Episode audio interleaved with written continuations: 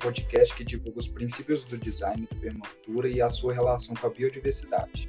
Meu nome é Bernardo Dias e hoje vamos falar dos diálogos e saberes sobre a permacultura.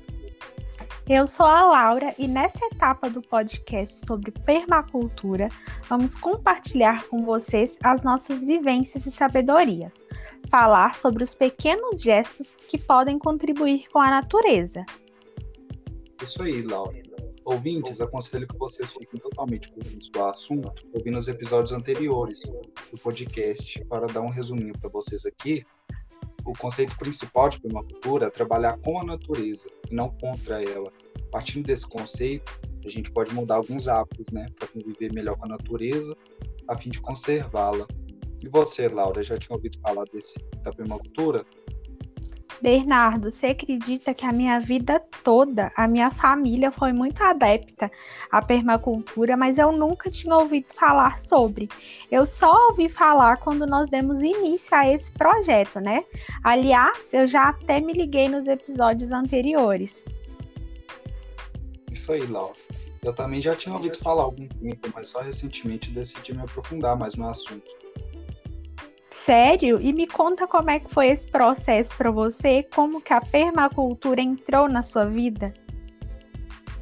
Hum, olha, Laura, conversando com a minha avó, né, e uma tia da mesma idade que ela, é, eu aprendi muitas coisas que se encaixam muito em permacultura, como o uso de cinzas do fogão de lenha como adubo e controle de pragas, né, e o uso de composteira, que é muito comum, a gente normalmente não sabe como utilizar, né. Por exemplo, é, só se pode usar as cinzas de madeira, porque as cinzas de churrasqueira contêm muito sal e gordura e isso pode prejudicar as plantas e o solo. Né? E, Laura, você citou que sua família é adepta à permacultura. Conta pra gente como é isso. Bernardo, eu quero começar explicando, né, que a minha família é de um interior bem bravo aqui de Minas. E só tem 400 habitantes nessa, nessa cidade, né? Então tudo começou com a minha tataravó, que começou com a permacultura por conta da demanda.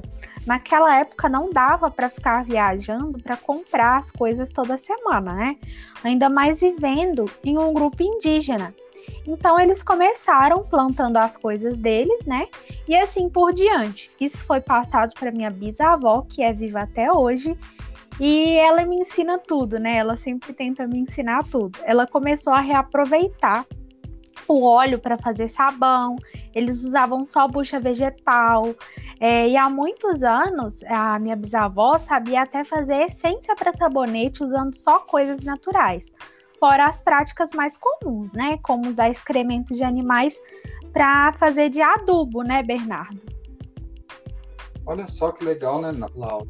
Legal, mas ainda saber que essas práticas são passadas de geração para geração, né? Assim como minha avó passou para mim a sua para você. Mas aqui, Laura, como que você aprendeu a fazer essa adubação por excremento? Então, Bernardo, é uma das formas mais simples da gente curtir o esterco, né, de gado, é, é a gente formar uma pilha com esse material e umedecer ele diariamente, né, a cada dois dias. É importante revirar esse material e assim que passarem 30 dias, ele já estará pronto para aplicação. Esse material curtido tem nutrientes muito importantes para a saúde da planta, como seu principal nutriente, o nitrogênio. A composição química dele possui outros elementos como fósforo e potássio e a deixa preparada para uma deixa a planta preparada, né, para uma possível praga, que normalmente acontece muito em horta eu uso muito esse esterco lá. Minhas plantas ficam muito bonitas. E olha só que simples que é, né? Usar esse adubo. Muito simples. É, sua família gosta muito desse tipo de prática natural, né, Laura?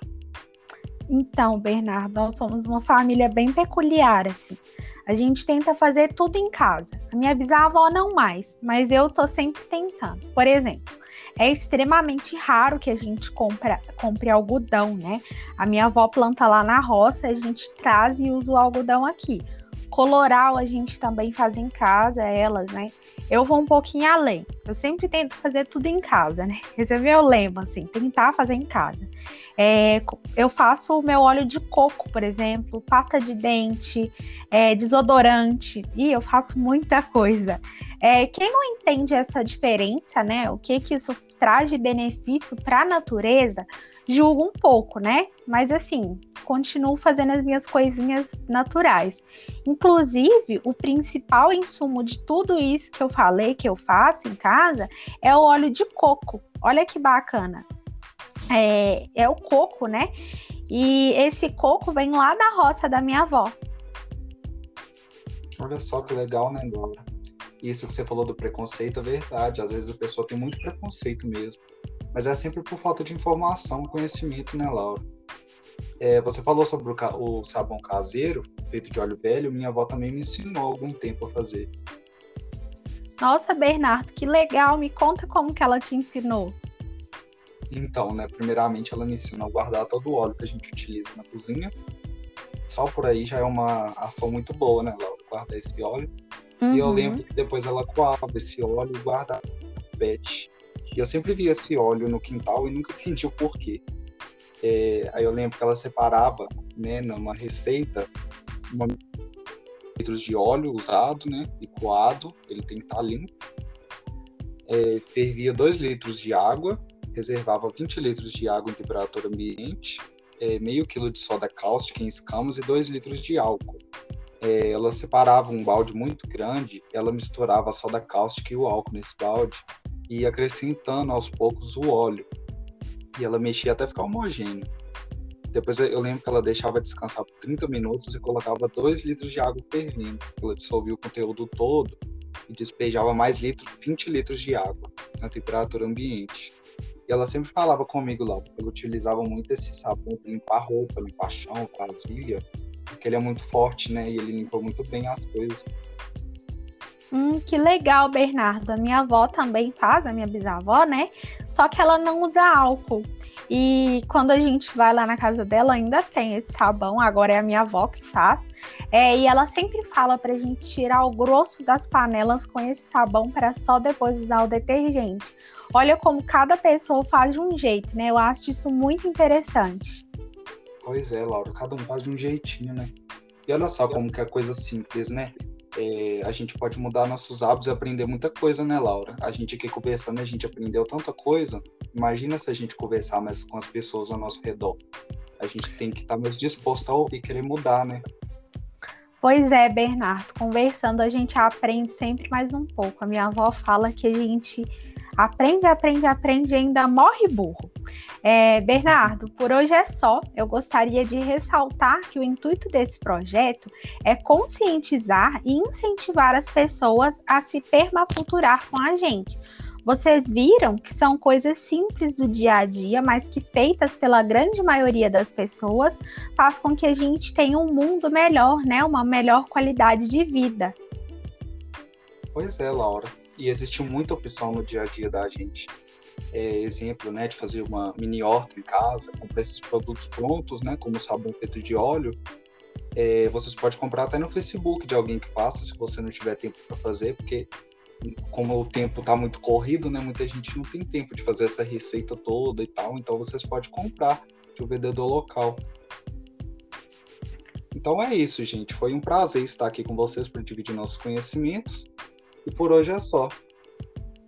Isso aí, Bernardo. Gente, esse foi mais um episódio, né, do nosso podcast. Hoje a gente falando dos diálogos de saberes. Foi produzido por mim, Laura Beatriz, e pelo Bernardo, sobre a orientação da nossa professora Maíra Goulart. Não deixem de conferir os outros episódios do Permacultura-se, que é um podcast produzido por estudantes do curso de Ciências Biológicas da Universidade Federal dos Vales do Jequitinhonha e Mucuri em parceria com o projeto de extensão Diálogos entre Educação e Permacultura. Tchau, galera! E não se esqueçam, hein? Permacultura. Permacultura.